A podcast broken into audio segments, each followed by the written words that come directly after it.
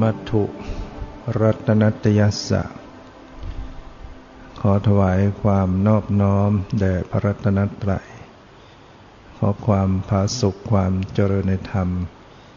จงมีแก่ญาติสัมมาปฏิบัติธรรมทั้งหลาย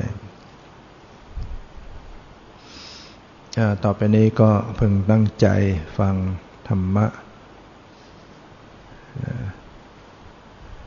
นั่งตามปกติ นั่งสบาย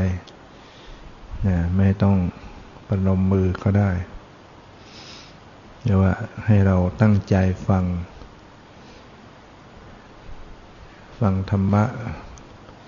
ก็ให้รู้ให้เข้าใจ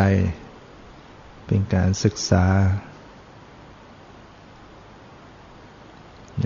เป็นวิธีการศึกษาอย่างหนึ่ง การฟัง การฟังในทำให้เราได้ปัญญา สิ่งใดที่ยังไม่เคยฟัง เราก็จะได้ฟัง สิ่งใดที่เคยฟังแล้ว ฟังใหม่ก็ชัดเจนยิ่งขึ้น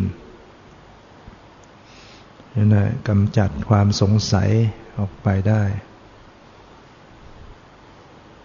จิตของผู้ฟังย่อมผ่องใส ถ้าเราฟังธรรมะยิ่งฟังแล้วเกิด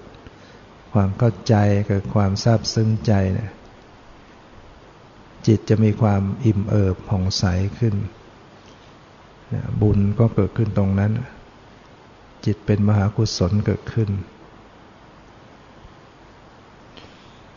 เราฟังให้มีปัญญา มีวิธี เพื่อจะนำไปใช้แก้ไขปัญหา ปัญหาของคนเราก็มีอยู่ทุกคนนั่นแหละทุกคนเกิดมาก็ต้องมีปัญหา มีอุปสรรค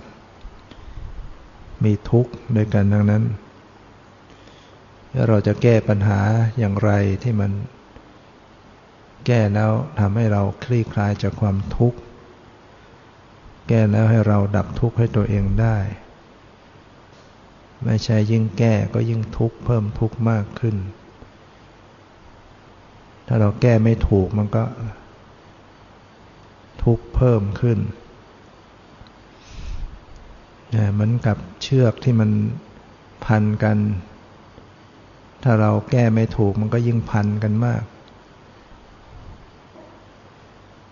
คนทุกวันนี้แก้ปัญหาชีวิตไม่ค่อยถูก เหมือนกับคนที่เปื้อน อยากจะล้างแต่ก็ไปเอาโคลนมาล้าง ก็เลยเปื้อนอีกนะคนที่มีความทุกข์ แล้วก็แก้ความทุกข์ไม่ถูก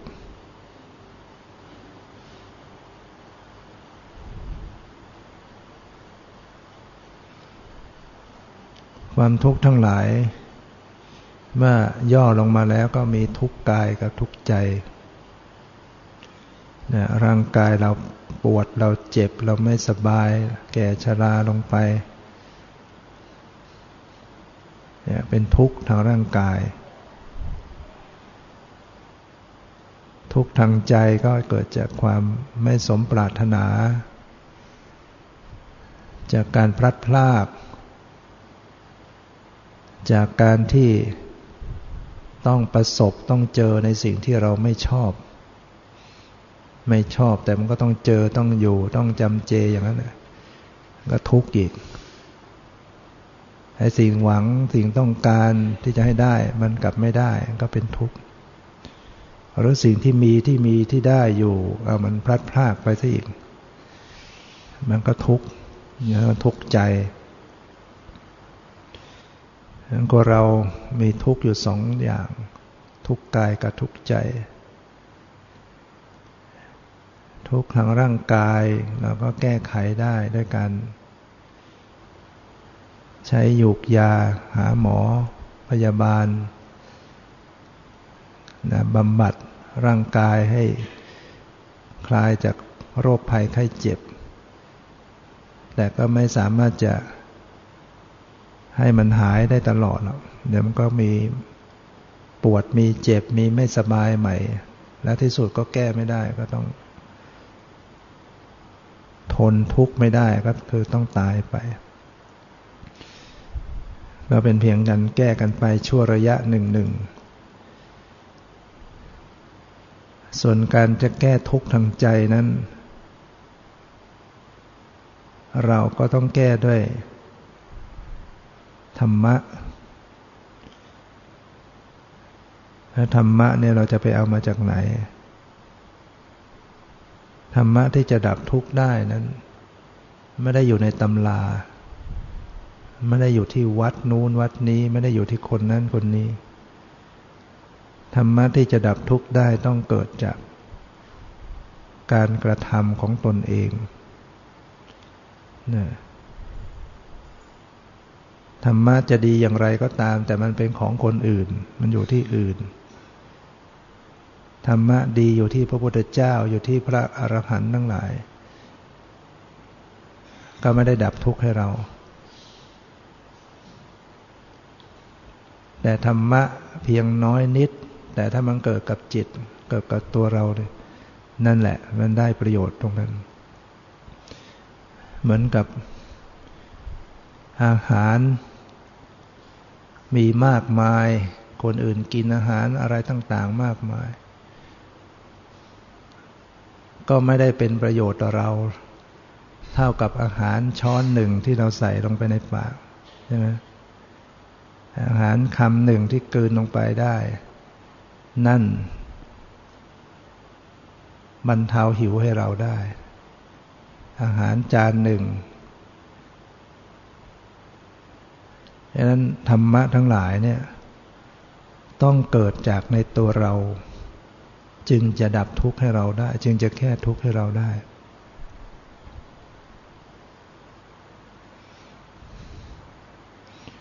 เราจะทำอย่างไรที่ให้ธรรมะเกิดขึ้นกับตัวเรา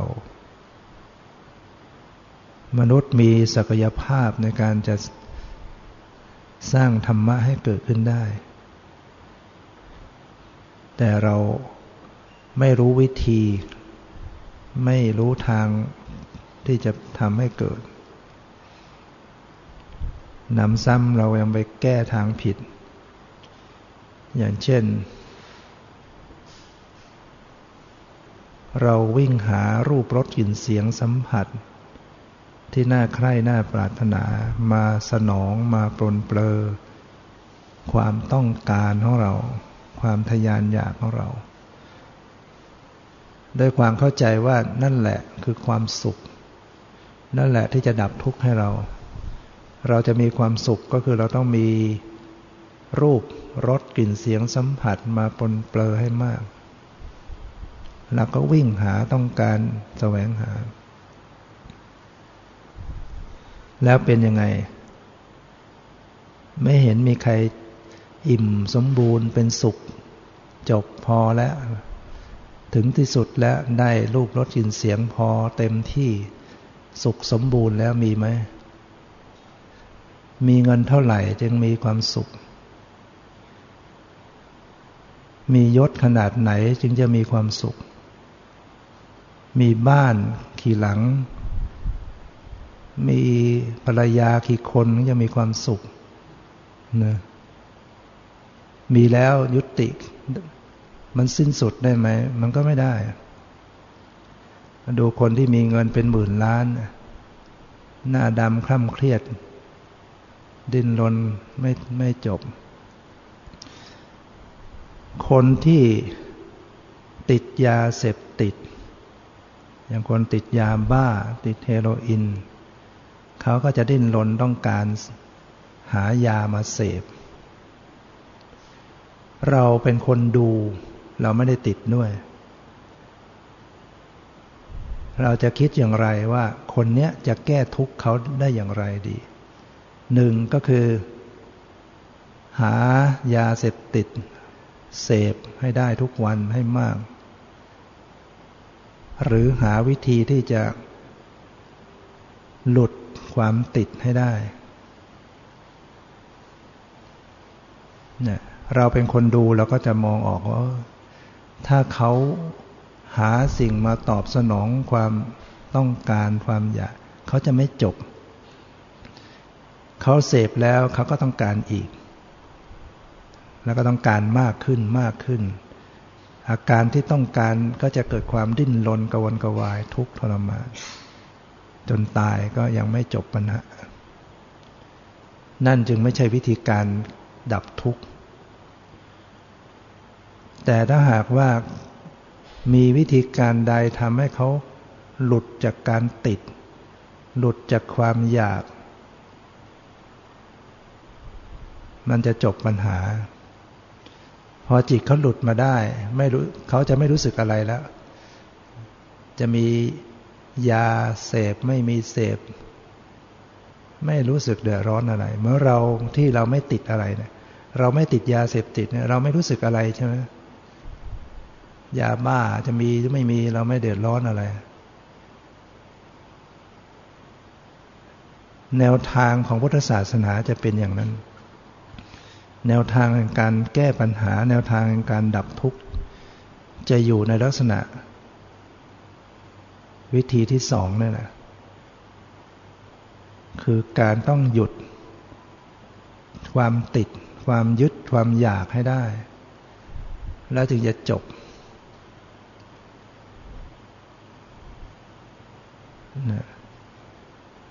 แต่คนเราเนี่ยกลัวเจ็บไม่กล้า คนที่ติดยาเนี่ยจะตอนที่หยุดตอนที่อดทีแรกมันจะโกนกวายมันจะเป็นทุกข์ ถ้าใจอ่อนก็เอาหันไปเสพใหม่ มันก็ไม่จบมันก็เสพอยู่เรื่อย แต่ถ้าเขาอดทนสักระยะหนึ่ง มันก็จะหลุดได้ พอหลุดแล้วนี่ก็สบายไม่เดือดร้อน เราหันมามองชาวโลก ที่ติดรูปรสกลิ่นเสียงสัมผัสที่น่าใคร่น่าปรารถนา อุปมาก็เหมือนคนที่ติดยาเสพติดนั่นแหละนะวิ่งหาดิ้นรนหาเนี่ย จะจบเมื่อไหร่ แต่ถ้าเราสามารถหยุดจิตตัวเอง หยุดใจให้ไร้อยากได้ มันสิ้นสุด หลุดลงได้เนี่ยนี่เรามองมองแนวทางให้เข้าใจ มองแนวทางการแก้ปัญหา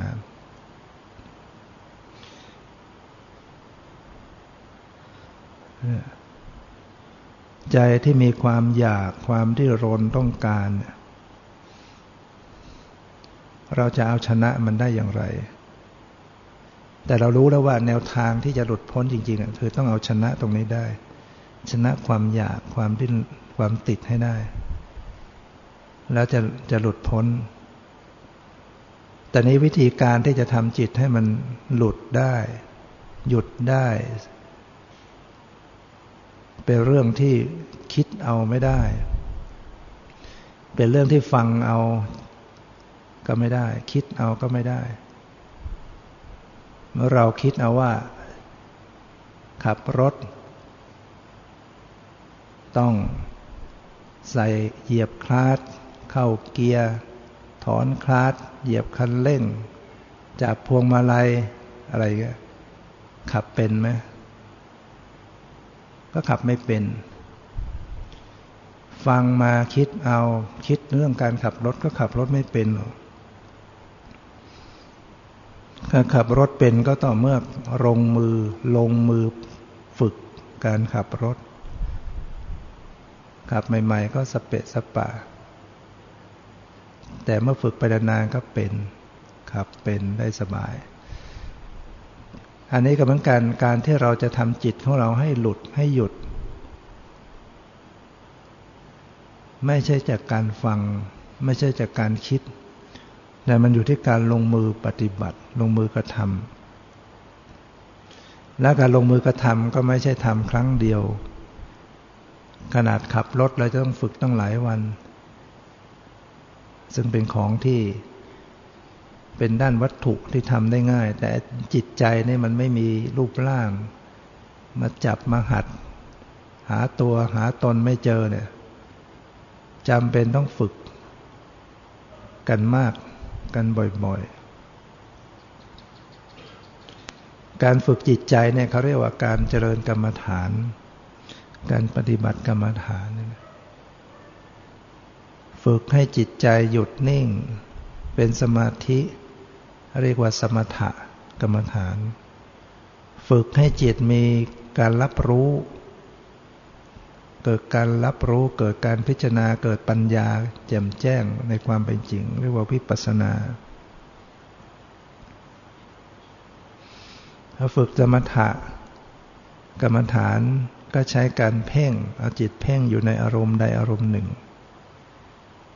หายใจเข้ารู้ออกรู้เพ่งอยู่กับลมหายใจ พุทโธ พุทโธ บ่อยๆ เข้าจิตก็สามารถจะรวมตัวเป็นสมาธิได้ นิ่ง หยุด ดับความรู้สึก ได้ฌานเรื่องสมถะ การหยุดแบบนี้ยังตัดกิเลสไม่ได้ ยังเอาชนะ ราบคาบไม่ได้หรอก เป็นเพียงกิเลสมันสลบ เดี๋ยวมันก็ฟื้นขึ้นมาได้อีก พอกระทบตากระทบ ภาพหูกระทบเสียง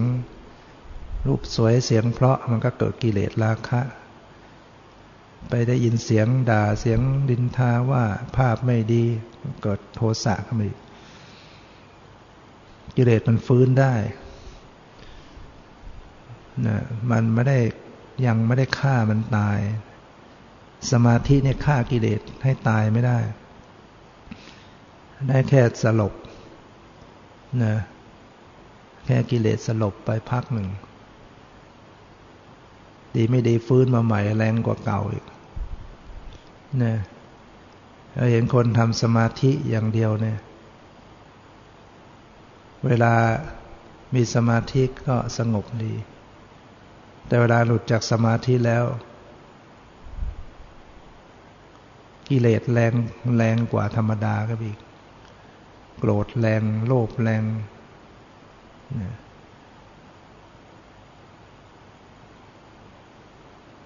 ฉะนั้นต้องเข้าถึงวิปัสสนา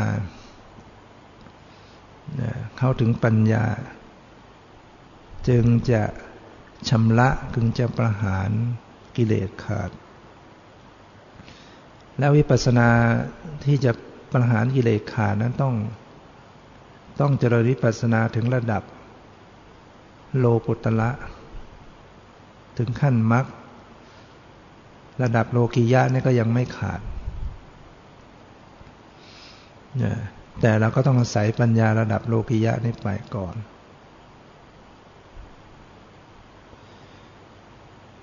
สมถะใช้การเพ่งบัญญัติ เช่นเพ่งว่าลมเข้าลมออก พุทโธบริกรรมเรียกชื่อจิตให้อยู่กับลมหายใจ เพ่งนิมิต นึกนิ่งถึงภาพนิมิต เป็นดวงแก้ว นึกถึงพุทธรูป นึกถึงดวงอาทิตย์ดวงจันทร์แล้วก็เพ่ง อย่างนี้คือสมถะจิตสงบนิ่ง ซึ่งมีหลาย ๆ วิธี สรุปแล้วก็คือการเข้าไปเพ่งอยู่ในอารมณ์ใดอารมณ์หนึ่งให้จิตใจจดจ่ออยู่กับอารมณ์นั้น แต่วิปัสสนานั้น ต่างออกมาก็คือวิปัสสนาใช้สติระลึกรู้ ไม่ได้ไม่ใช่การเพ่งให้อยู่ในอารมณ์เดียว แต่เป็นการต้องรับรู้รู้สิ่งที่ปรากฏนะเพื่อจะเกิดความเข้าใจเกิดความแจ่มแจ้งในสิ่งที่ปรากฏนะต้องมีสติสมัชัญญะในการระลึกรู้ตัวทั่วพร้อมในสิ่งที่ปรากฏ เช่นระลึกรู้ที่กาย ก็ไปรู้ที่สภาวะปรมัตธรรม ไปรู้ความรู้สึก ความเย็น ความร้อน ความอ่อน ความแข็ง ความหย่อน ความตึง ความรู้สึกสบายไม่สบาย ที่มีอยู่ในสรีระต่างๆ มันมีอยู่ทุกส่วนน่ที่ส่วไหนมีกายประสาทมันก็รับปวดพารมรู้สึกได้ วิปัสสนาไม่ใช่เพ่งอยู่ที่เดียว สติจะรับรู้ไปทั่วทั่วตัว จะเย็นตรงนั้นตึงตรงนี้ไหวตรงนั้นสบายไม่สบายแล้วแต่ สติสมัชญะจะรู้ไปเรื่อยๆ รู้ไปมากๆขึ้นมันก็จะเกิดการรู้ตัวทั่วพร้อม ใหม่ๆ ก็ฝึกรู้ไปทีละส่วนทีละอย่าง จุดนั้นจุดนี้ฝึกหัด ต่อต่อไปมันคล่องขึ้น สติมันว่องไวขึ้น มันก็จะรู้พร้อม นี่ยอะไรจะเกิดขึ้นรู้สึกส่วนไหนของกาย ส่วนบนส่วนล่างส่วนกลางภายในภายนอก มันก็จะรู้สึกขึ้น รับรู้ขึ้น แล้วก็รู้ไปถึงจิตใจ วิปัสสนาไม่ใช่รู้ เฉพาะทางกายเท่านั้น มันจะรู้ทางใจด้วยนะทางใจเนี่ยจะรู้ยากกว่าทางกาย ทางกายมันเป็นของหยาบกว่า เราก็ฝึกทางกายก่อน พอคุ้นเคยดีแล้วก็ฝึกรู้ใจไปด้วย จิตใจนี้ก็จะมีความนึกคิด มีความปรุงแต่ง มีสัญญา มีความจำได้ไม่รู้ มีความรู้สึกปรุงแต่งเป็นความพอใจไม่พอใจสงบไม่สงบกุนมัวผ่องใสวิตกวิจารวิจัย รวมความว่ามันมีปฏิกิริยา มีความรู้สึกมีอาการนั่นแหละให้ไปพิจารณาที่นั่น มีความนึกคิด มีความรู้สึก แล้วก็มีธาตุรู้สภาพรู้ สิ่งเหล่านี้จะต้องเข้าไประลึกศึกษา ให้รู้จักความเป็นจริงของจิตใจ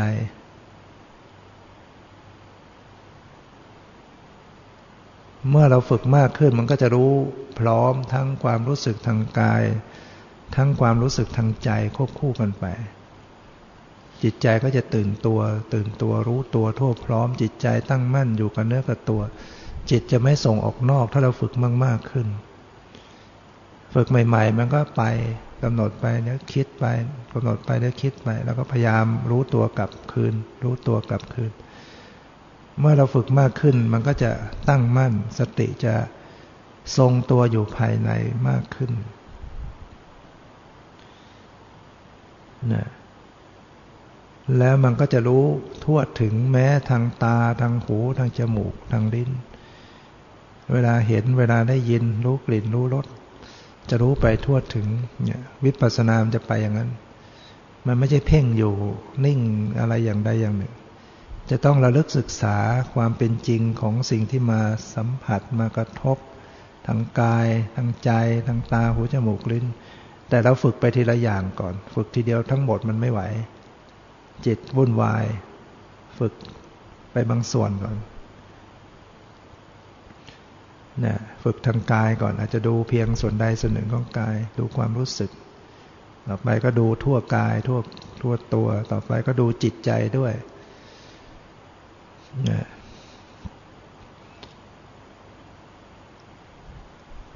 กำหนดความรู้สึกคำว่ากำหนดก็คือสติดูความรู้สึก เขาเรียกว่าปรมัตธรรม เรียกว่า รูปธรรมนามธรรม ความเห็นเป็นแขนขาหน้าตา จิตใจเราไปรับรู้ว่าเป็นแขนเป็นลำตัว อันนั้นเป็นสมมุติ เวลาจิตที่หลุดจากสมมุติเป็นของสมมุติก็คือของปลอมเนี่ยจะไม่รู้จะรู้สึกว่ามันไม่มีตัวไม่มีร่างกายอยู่ นั่งอยู่เนี่ยมันไม่มีแขนขาหน้าตา มันมีแต่ความรู้สึก ความไว้ความเย็นความรู้สึกสบาย มีธาตุรู้ผู้รู้มีความรู้สึกต่าง ๆ แต่ไม่เป็นรูปทรงสันฐาน ถ้ารู้สึกเป็นรูปทรงสันฐานเป็นแขนขาหน้าตา อันนี้ให้รู้ว่ามันเป็นสมมุติแหละ สมมุติก็คือจิตมันมันจำขึ้นมันประดิษฐ์ขึ้น มันปรุงขึ้น แล้วมันก็สร้างเป็นมโนภาพ เป็นรูปร่าง ตีความหมายว่านั่งอยู่ยืนอยู่เนี่ยมันเป็นสมมุติทั้งหมด เวลาที่สติสมัชญะรวมตัวเข้าสู่ความเป็นจริงเนี่ย มันจะไม่มีรูปทรงสันฐานน้องกาย ไม่มีความหมายว่านั่งอยู่ ถ้าเราเข้าสู่สภาพอย่างนี้อย่าไปตกใจ คนใหม่ๆจะตกใจ เอ๊ะ ตัวหายไปไหนแขนขาหายไปไหน ชักค้นหาลืมตาบ้างขยับตัวให้ เองก็ถอยหลัง ถอยหลังกลับมาสู่โลกสมมติอีกไปนิพพานไม่ได้ ความห่วงตัวตนอยู่ กลัวจะกลัวตายบ้าง กลัวตัวตนจะไปยังไงบ้าง เนี่ยความยึดถือของคนเราเราปฏิบัตินะต้องเข้าใจว่าทางเดินวิปัสสนาเนี่ยมันจะต้องหลุดจากความเป็นรูปสร้างรูปทรงสันฐานหมด เพราะนี่มันเป็นสมมติคัดออกไปจากใจ นั่งไปแล้วต้องไม่มีแขนขาหน้าตา ไม่มีรูปร่าง ไม่มีความหมาย ไม่มีชื่อภาษา แต่มีสภาวะคำว่าสภาวะก็คือมีสิ่งที่เป็นจริงอยู่ เป็นความรู้สึกอยู่เป็นเป็นเป็นธาตุรู้ เป็นสิ่งที่ปรากฏให้รู้อยู่เนี่ยเราจะกำหนดไปที่สิ่งเหล่านั้นจึงจะเป็นวิปัสสนาขึ้นมา เมื่อเรากำหนดไปเรื่อยๆ ฝึกไปเรื่อยๆ มันก็จะเปิดเผยความจริงมันจะเปิดเผยตัวของมันเอง เราไม่ได้ไปสร้างอะไรขึ้นมา คือความเป็นจริงของสังขารเนี่ยเขามีอยู่แล้ว สภาพของชีวิตเนี่ยความเป็นจริงแท้ๆนะก็คือธรรมชาติ เป็นธาตุดินน้ำลมไฟอากาศวิญญาณ เป็นสภาพวัฏธรรมจริง ๆ มันไม่ใช่เป็นตัวตนคนสัตว์สิ่งของ ปฏิบัติเนี่ยก็คือเพื่อจะเข้าไปรู้ความจริงเท่านั้นเนี่ย ไม่ได้ไปทำอะไรขึ้นมา แต่ปัจจุบันเราถูกสมมติมันบังไว้ รูปทรงสันฐานความหมายชื่อภาษาความยึดถือเป็นตัวตนมันบังความจริงไว้หมด แล้วเราต้องเพิกสมมติออกไป เพิกชื่อภาษาความหมายรูปร่างออกไป ให้ไปสู่แก่นแท้ของชีวิตธรรมชาติจริง ๆ ที่มันเป็นธาตุเป็นธรรมชาติ เหมือนเราจะกินไข่เงี้ย เราอย่าไปติดแค่เปลือก เปลือกไข่มันกินไม่ได้เราก็ต้องกระเทาะเปลือกออกเข้าไปกินเนื้อข้างมัน เปลือกอุปมาเหมือนกับสมมุติ ความเป็นรูปร่างเป็นความหมายต้องกระเทาะออกต้องเพิกออกจากใจ ถ้าใจยังเกาะอยู่กับรูปร่างกับความหมายมันจะบังสมมุติเหล่านี้มันจะบังสภาวะ มันจะไม่เจอนะให้นั้นก็ให้ทิ้งให้หลุดออกไป แต่ว่าใหม่ๆเนี่ยเราต้องอาศัยไปก่อน อาศัยสมมติไปก่อน อาศัยรูปร่าง อาศัยลมหายใจเข้าออก อาศัยยืนเดินนั่งนอน อาศัยเพ่งดูกายที่นั่ง เพราะคนใหม่ ๆ นั้นจิตยังกวัดแกว่งยังซัดสาย ไม่รู้จะเกาะตรงไหนเข้าหาปรมัตถ์ทันทีก็หาไม่เจอ เมื่อเราจะเดินทางมาที่วัดเนี่ย เราจะพรวดพลาดมาอยู่ในสลาเลยมันไม่ได้ เราก็จำเป็นต้องอาศัยรถมานั่งรถมา แต่เราจะยึดรถตลอดไม่ยอมปล่อย ไม่ลงจากรถเนี่ย เราจะเข้ามาในศาลานี้ไม่ได้ เราต้องทิ้งรถ เดินเข้ามานะเหมือนกันเราอาศัยสมมุติก่อน เพ่งดูลมให้ใจเข้าออก บริกรรมพุทโธก็ตามหรือเพ่งดูกายที่นั่งตีความหมายว่านั่ง ให้จิตใจมันเกาะอยู่กับกาย อยู่กับลมหายใจอยู่กับอิริยาบถเสร็จแล้วก็เชื่อมโยงเข้าไประลึกสัมผัสเข้าไปข้างใน ไปไปที่ความรู้สึก ความรู้สึกมันก็มีทั้งผิวกาย ทั้งในกล้ามเนื้อ ทั้งอวัยวะภายในในท้องในปอดในทรวงอกในสมอง ปาคอ มันมีความรู้สึกหมด ความรู้สึกที่ว่าก็คือความรู้สึกสบาย ไม่สบาย ความเย็น ความร้อนอ่อนแข็งหย่อนตึงเหล่านี้เข้าไปรู้สิ่งเหล่านี้พอจับความรู้สึกนี้เป็นแล้วก็ปลดออกไปแล้วเราไม่ต้องไปนึกถึงรูปร่างความหมายแล้วต่อไปเวลาปฏิบัติปุ๊บก็เข้าไปดูเลย ไปดูความรู้สึกเลยนะ นี่เราจะเป็นวิปัสสนาขึ้นมา ความรู้สึกเป็นภาษาภาษาปฏิบัติเราพูดกันง่าย ๆกำหนดความรู้สึก แต่ภาษาปรมัตมันก็ไปอย่างภาษาบัญญัติปริยัติเนี่ยนะอันนี้พยายามจะพูดเป็นภาษาแบบเข้าใจง่าย ๆ ว่าเวลาปฏิบัติเข้าสู่วิปัสสนาจำง่ายๆ ว่าดูที่ความรู้สึก ที่กายเราเนี่ยมันรู้สึกอะไรให้ไปรับรู้ที่นั่นเนี่ยถามว่าไปรู้มันแล้วมันจะได้อะไรขึ้นมา ความรู้สึกเย็นเย็นร้อนร้อนอ่อนแข็งหย่อนตึงสบายไม่สบายดูจิตใจความรู้สึกในใจเป็นยังไง ดูแล้วมันได้อะไรขึ้นมา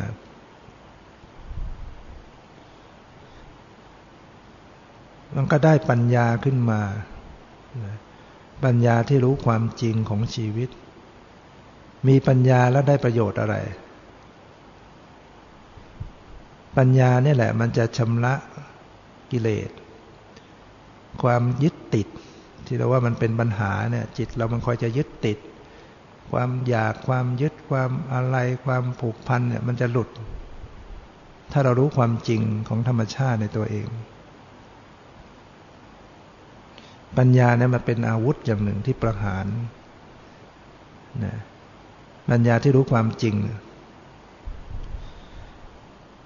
นี่ถ้าเราไม่มีปัญญามันก็จะรู้แบบสมมุติ รู้ว่านี่คือตัวเรา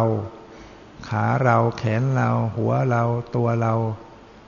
ของเรา อย่ามาเกี่ยวข้องนะนี่หวงตัวใครด่าก็ด่าตัวเรา ใครทำไม่ดีก็ทำไม่ดีต่อเรา มันก็โมโห มันคือความเป็นตัวตน แต่เมื่อปฏิบัติไปเข้าไปสัมผัสความเป็นจริง พบว่ามันไม่ได้เป็นตัวตน มันสักแต่ว่าธาตุธรรมชาติ เสียงที่ด่ามาก็เป็นคลื่นเสียงสูงสูงต่ำต่ำกระทบ ก็ดับไปเท่านั้นนะแต่เราไปยึดไปวิพากวิจารณ์แล้วมันด่าเราพูดไม่ดีกับเรา มันก็โมโหขึ้นมา ตัวเราไม่มีของของเราก็ไม่มี ฉะนั้นถ้าหากรู้แจ้งในตัวเองเนี่ย มันก็รู้แจ้งของคนอื่น คนอื่นก็เหมือนกัน แล้วจะเกิดอยู่ยุคไหนอย่างไรก็เหมือนกัน ธรรมชาติของชีวิตเนี่ยเหมือนกัน มันเป็นสักแต่ว่าธาตุธรรมชาติ แล้วธาตุธรรมชาติเหล่านี้มีความเปลี่ยนแปลง มีความแตกดับ มีความย่อยยับอยู่ตลอดเวลา แล้วก็บังคับบัญชามันไม่ได้ ที่เราทุกข์อยู่ทุกวันเนี่ยเพราะเราไม่สมปรารถนาที่ไม่สมปรารถนา เพราะเราไปปรารถนากับสิ่งที่มันไม่เที่ยง จะให้มันเที่ยง พอมันไม่เที่ยงตามสภาพของมันเราก็ทุกข์แหละเราไปบัง จะไปบังคับในสิ่งที่บังคับไม่ได้ พอบังคับไม่ได้เราก็ทุกข์จะเอาคนนั้นให้เป็นอย่างนั้น คนโน้นอย่างนั้น อย่างนี้สิ่งทั้งหลายให้เป็นอย่างที่ใจเราเนี่ยพอมันไม่เป็นอย่างใจเราก็ทุกข์แหละแต่พอมารู้ในความเป็นจริงในในสภาพตนเองว่าสิ่งทั้งหลายในชีวิตเนี่ยมันเป็นธรรมชาติที่เปลี่ยนแปลงแตกดับย่อยยับอยู่ตลอดเวลาบังคับไม่ได้ จิตใจก็เป็นธรรมชาติที่บังคับไม่ได้ เมื่อบังคับไม่ได้แล้วเราจะทำยังไง ก็ยอมรับ ถ้าใจมันยอมรับได้มันก็ เออ ถึงข่าวเปลี่ยนแปลง ถึงข่าวไม่เที่ยงก็ไม่เที่ยงกก็รู้อยู่แล้วว่ามันเป็นอย่างนั้น สิ่งทั้งหลายมันต้องเป็นอย่างนั้น ไม่เที่ยงเป็นธรรมดาอย่างนั้นเราจะไปทุกข์กับมันได้ไง เมื่อมันมันไม่มันไม่สามารถเป็นของเที่ยงได้ มันต้องเป็นสภาพที่เปลี่ยนแปลงอย่างนั้น ใจที่รู้แจ้งใจที่ยอมรับเนี่ย จึงไม่ทุกข์กับมัน เพราะรู้ความจริง เราไปเห็นน้ำตกที่มันไหลลงจากภูเขา เราก็รู้แจ้งว่าเออน้ำตกเนี่ยมันก็ต้องไหลจากที่สูงลงที่ต่ำใจเรายอมรับอย่างนั้นก็ไม่ทุกข์ มันจะไหลสักกี่ปีกี่เดือนเราก็ไม่ทุกข์ แต่ถ้าเกิดคนใดคนหนึ่ง ไปยึดถือว่าน้ำอยากจะให้มันไหลขึ้น ไหลไต่เขาขึ้นไป ย้อนขึ้นไป เขาไปเฝ้าคิด เฝ้านึกว่าพยายามจะให้มันไหล จะทุกข์ไหมเขาก็จะทุกข์เพราะไม่สมปรารถนา นั่นคือคือไปปรารถนาในสิ่งที่มันไม่เที่ยง จะให้มันเที่ยง จะให้มันเป็นอย่างนั้น ให้เป็นอย่างนี้มันจึงทุกข์จิตที่จะยอมรับกับความไม่เที่ยง จิตที่จะยอมรับกับความบังคับไม่ได้เนี่ยมันต้องเห็นจริง ๆ แล้วก็เห็นในตัวเองนี่แหละ เห็นธรรมชาติในตัวเองในสังขารร่างกายจิตใจ ว่ามันมีความเปลี่ยนแปลงจริง ๆ มันมีความแตกดับจริง ๆ มันไม่สามารถเป็นอย่างอื่นได้ จิตมันเกิดขึ้นมันก็ดับทันที มันเกิดมันก็ดับทันที สรีระร่างกายทุกเซนทุกอนูทุกปรมาณูเนี่ยมีความแตกดับอยู่ตลอดเวลา บังคับมันไม่ได้ จะให้มันเกิดตั้งอยู่ มันก็ตั้งอยู่ไม่ได้ อย่าให้มันแก่มันก็แก่ อย่าให้มันเจ็บมันก็เจ็บ อย่าให้มันตายมันก็ต้องตาย นี่เรามองกว้างๆนะแต่จริงทุกขณะเนี่ยมันแตกดับมันตายอยู่ตลอดเวลา มันเกิดใหม่ตายไป เกิดใหม่ตายไป แต่เราไม่เห็นมัน นอกจากเราปฏิบัติ วิปัสสนา มียานเข้าไปสัมผัสในกายเนี่ยมันจะสัมผัสได้ว่ามีความสลายตัวอยู่ แล้วแต่ใครจะมียานเก่งมากน้อย จะสัมผัสได้ว่าสภาวะในกายมีความเสื่อมสลายอยู่ ในปัจจุบันเนี่ยจะมีความรู้สึกสลายตัวสลายตัว บางคนก็อาจจะรู้สึกเหมือนมันมีเหมือนคลื่นกระทบฝั่ง กระทบแล้วก็สลาย กระทบทั้งสาย บางคนก็อาจจะรู้สึกเหมือนกับข้าวตอกที่มันแตกเป๊ะปะแล้วเหมือนกับหวานเมล็ดทรายที่มันสลายในร่างกายเนี่ย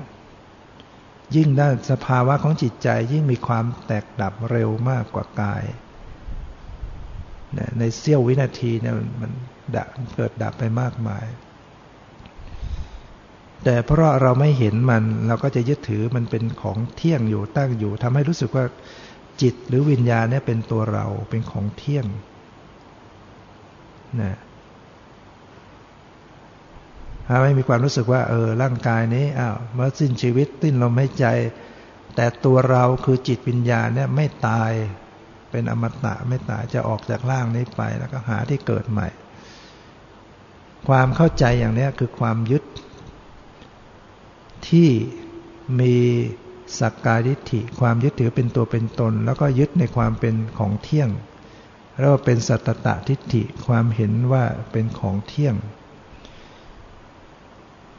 ยึดว่าไอ้ตัวตนเนี่ยคือจิตวิญญาณเนี่ยเป็นตัวตนจริง ๆ เป็นชีวะเป็นอัตตะ เป็นปรมะคือเป็นตัวตนจริง ๆ เป็นตัวเราจริง ๆ และตัวเราเนี่ยมันเที่ยงมันไม่ได้เปลี่ยนแปลงมันไม่ตายหรอกไปอย่างเนี้ยในลัทธิศาสนาต่างๆ เขาก็จะรู้สึก อย่างนี้ทั้งนั้น แม้ชาวพุทธเรา ส่วนใหญ่ก็เป็นอย่างนั้น แต่คำสอนแต่พุทธศาสนาพระเจ้าตรัสไว้ไม่ได้เป็นอย่างนั้น ขณะที่มีชีวิตอยู่จิตวิญญาณที่เป็นของเที่ยงก็ไม่มี เป็นตัวตนอยู่ไม่มี แล้วจึงไม่รู้ว่าจะเอาตัวตนที่ไหนไป ไปตายไปเกิดใหม่ นะ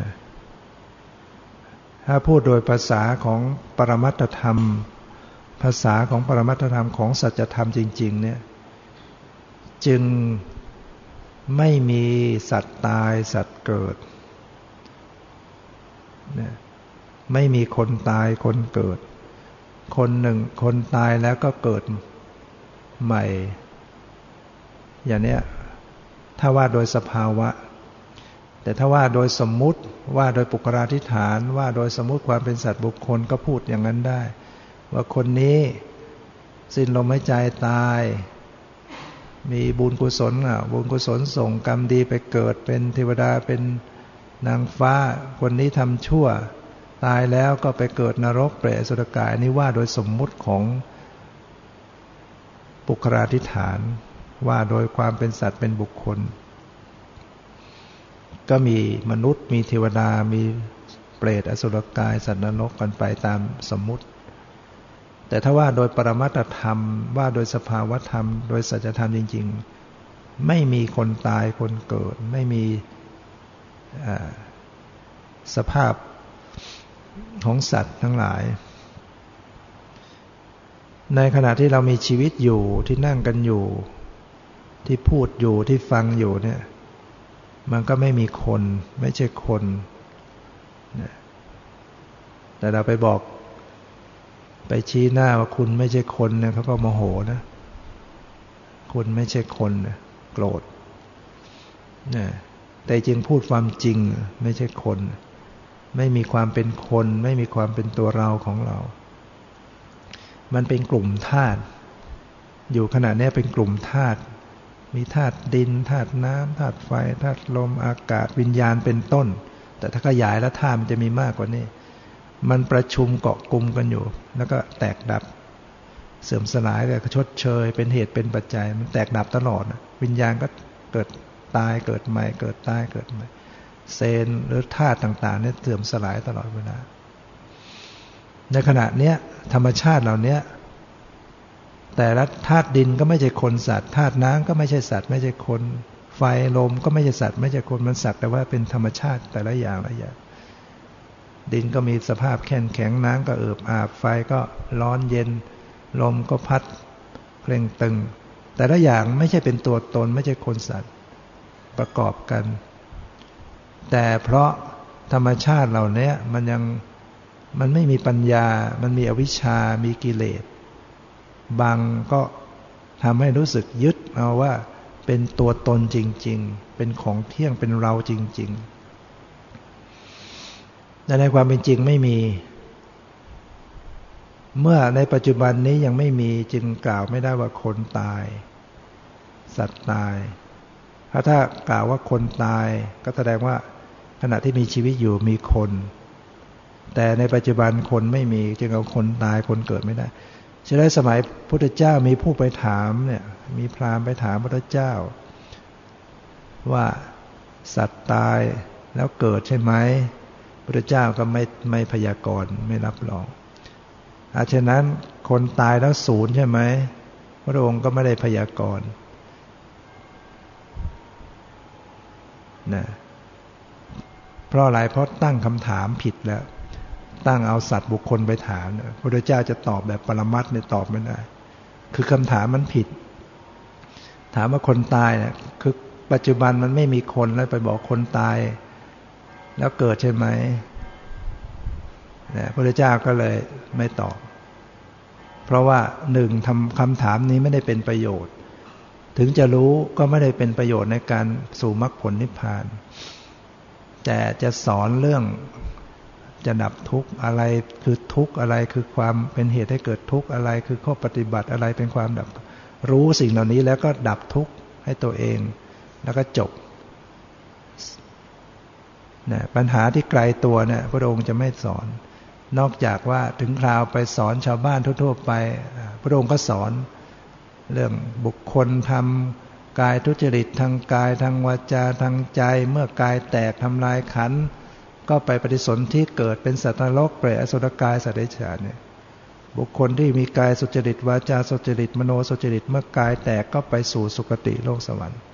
อ่าอย่างนั้นก็สอน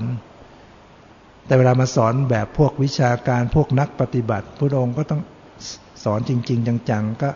จะไม่ไปยอมรับว่าตายสัตว์ตายแล้วเกิดสัตว์ตายแล้วสูญ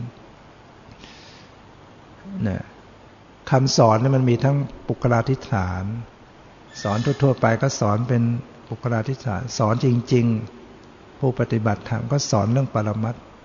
ให้เพื่อจะเอาจิตหลุดพ้น สอนผู้ทำความดีก็ไปอย่าง ก็ต้องพูดเรื่องสัตว์บุญคลให้รู้จักกรรมดีกรรมชั่ว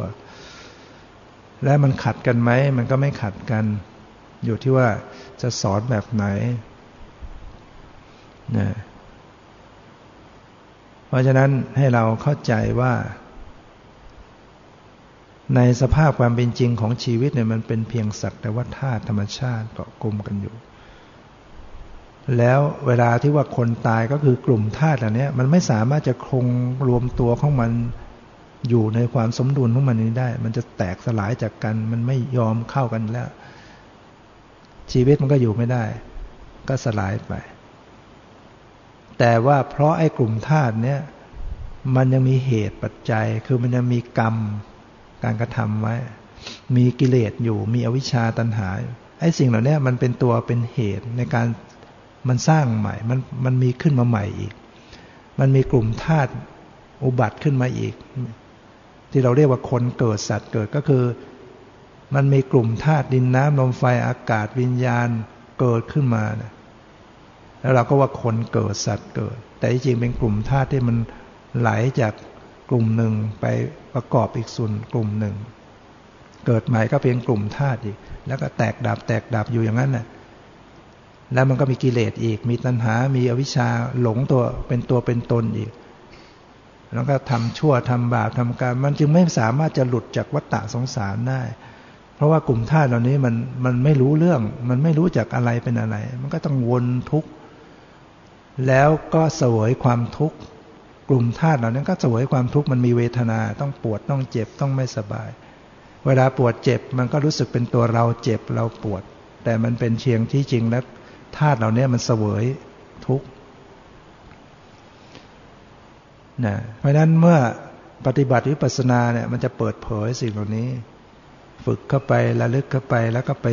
พบธรรมชาติว่าเอ๊ะมันไม่มีตัวตน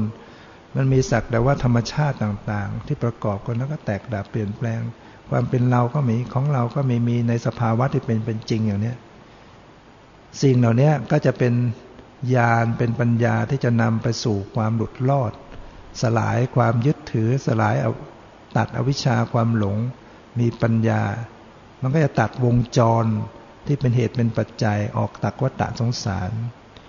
แล้วก็สู่ความหลุดพ้น ที่เราเรียกว่านิพพานเนี่ยเนี่ยก็อาศัยที่ต้องปฏิบัติ สิ่งเหล่านี้เป็นสิ่งที่พระพุทธเจ้าเปิดเผยจากการตรัสรู้ของพระพุทธเจ้า ถ้าพระองค์ไม่ไม่ไม่ตรัสรู้ไม่สอนไว้เนี่ยไม่มีไม่มีใครจะสามารถรู้ได้เลย สภาวะของปรมัตธรรม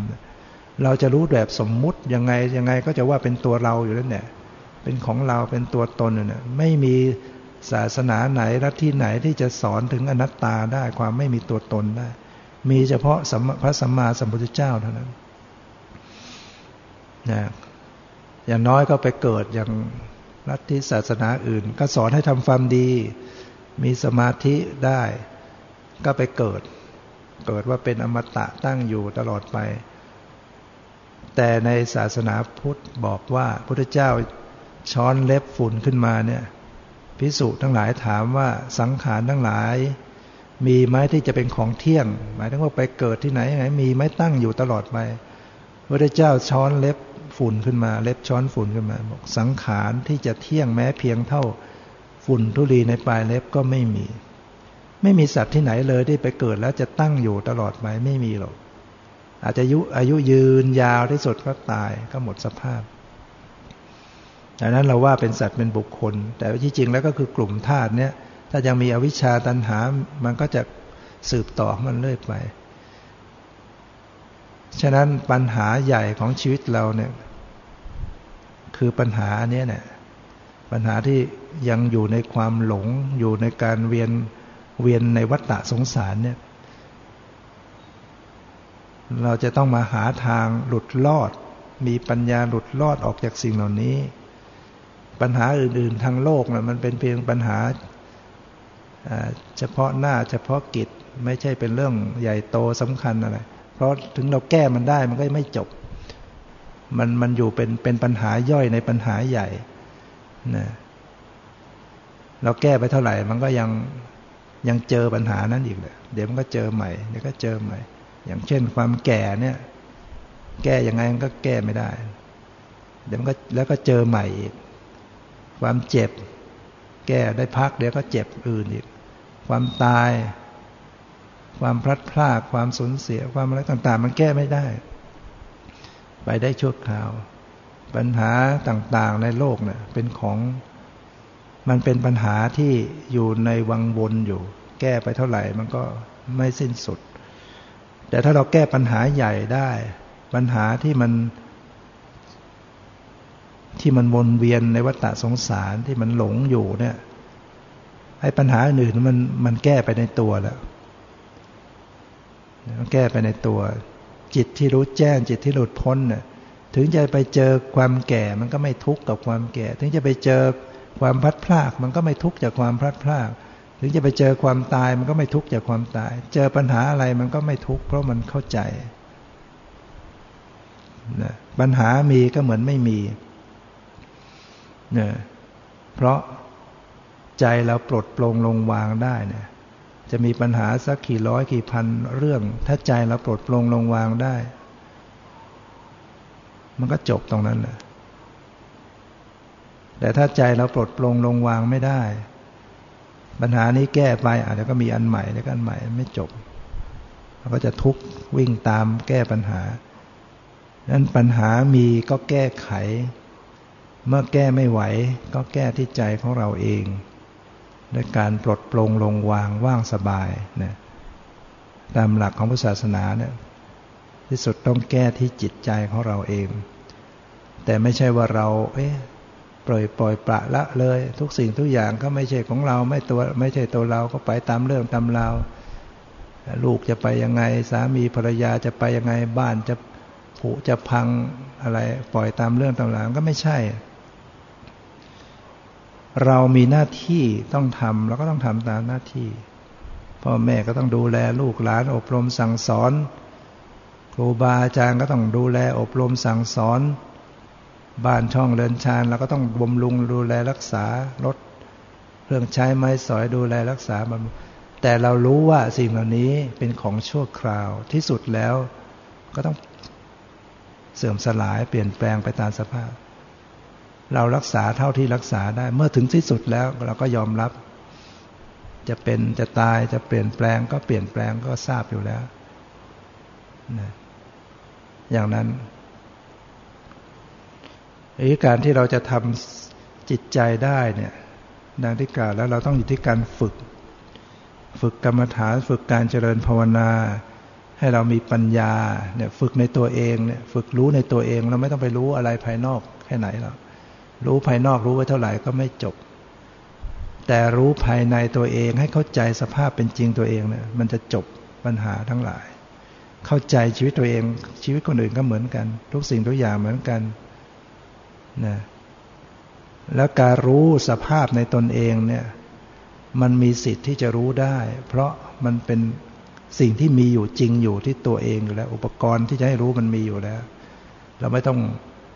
วิ่งไปดวงดาวดวงอะไรที่ไหน ไม่ต้องไปข้ามน้ำข้ามทะเลที่ไหน สิ่งที่จะทำให้หลุดพ้นมันมีอยู่แล้วคือตัวเรา รู้ในตัวเองเนี่ยนะดังนั้น ธรรมะท่านจึงบอกว่า เป็นสันทิติโก ที่เราสวดกันนะ่ะสวากขาโตภควตาธรรมโมสันทิติโก อาการิโก เอหิปัสิโก โอปัญญิโก ปัจจตังเวจภูนยูหิติเนี่ย สันทิติโกนี่แปลว่า ผู้ปฏิบัติพึงรู้ได้ด้วยตนเองอย่างเขาบอกว่าเขารู้สิ่งนั้นเขาไปเจอสิ่งนั้นเขาเห็นอะไรต่อะไรเนี่ย แล้วเราก็เชื่อตามเขาไป แต่เราก็ไม่รู้เห็น แต่ธรรมะนี่เรารู้เห็นด้วยตัวเองได้นะเราประจักษ์ได้ตัวเองได้ เราสัมผัสได้ตัวเองได้ จากการที่เราปฏิบัติ ระลึกพิจารณาเข้าไปแล้วก็ไปสัมผัสความจริงด้วยตัวเอง ด้วยจิตใจของตัวเองได้ จึงไม่ต้องไปเชื่อใครละเพราะมันเจอด้วยตัวเองนะเรียกว่าสันทิติโกนะจึงเป็นธรรมะที่พิสูจน์ได้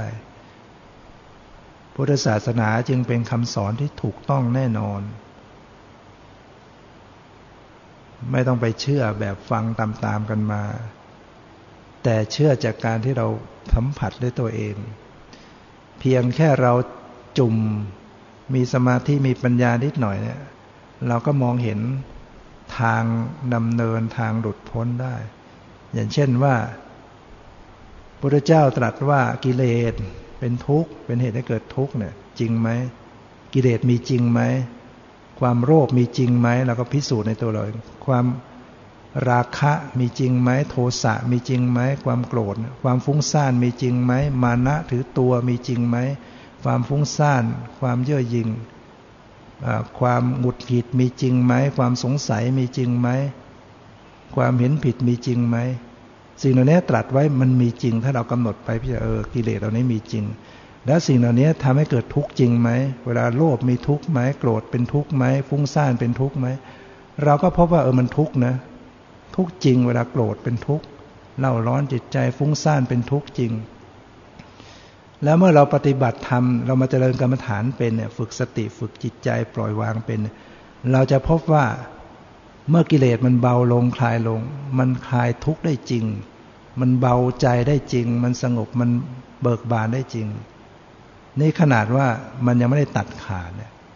แล้วอย่างนี้คำสอนเนี่ย จะไม่ถูกต้องได้อย่างไร จะไม่ดีได้อย่างไร ใครจะว่าดีไม่ดีก็แล้ว แต่แต่ว่าสิ่งเหล่านี้มันดับทุกข์ให้เราได้เราเอานะเหมือนยารักษาโรคเนี่ยใครจะว่าดีไม่ดียังไง แต่เรากินแล้วมันเบาโรคโรคมันหายเนี่ย เราก็ต้องว่าอันนี้แหละดีแน่นอนกินแล้วมันหายใช่ไหมอันนี้ก็เหมือนกัน เพราะนั้น สิ่งสำคัญก็คือให้เราตั้งหลักตั้ง จิตตั้งเจตนาตั้งเป้า ตั้งทิศทางการดำเนินชีวิตของเราให้ถูกต้อง เราจะเดินไปทางไหนจะทำอะไร อะไรที่จะเป็นแก่นสาระของชีวิตเรา มันต้องคิดพิจารณา ไม่งั้นเราก็จะสเปะสปะเราก็จะเลื่อนลอยไปตาม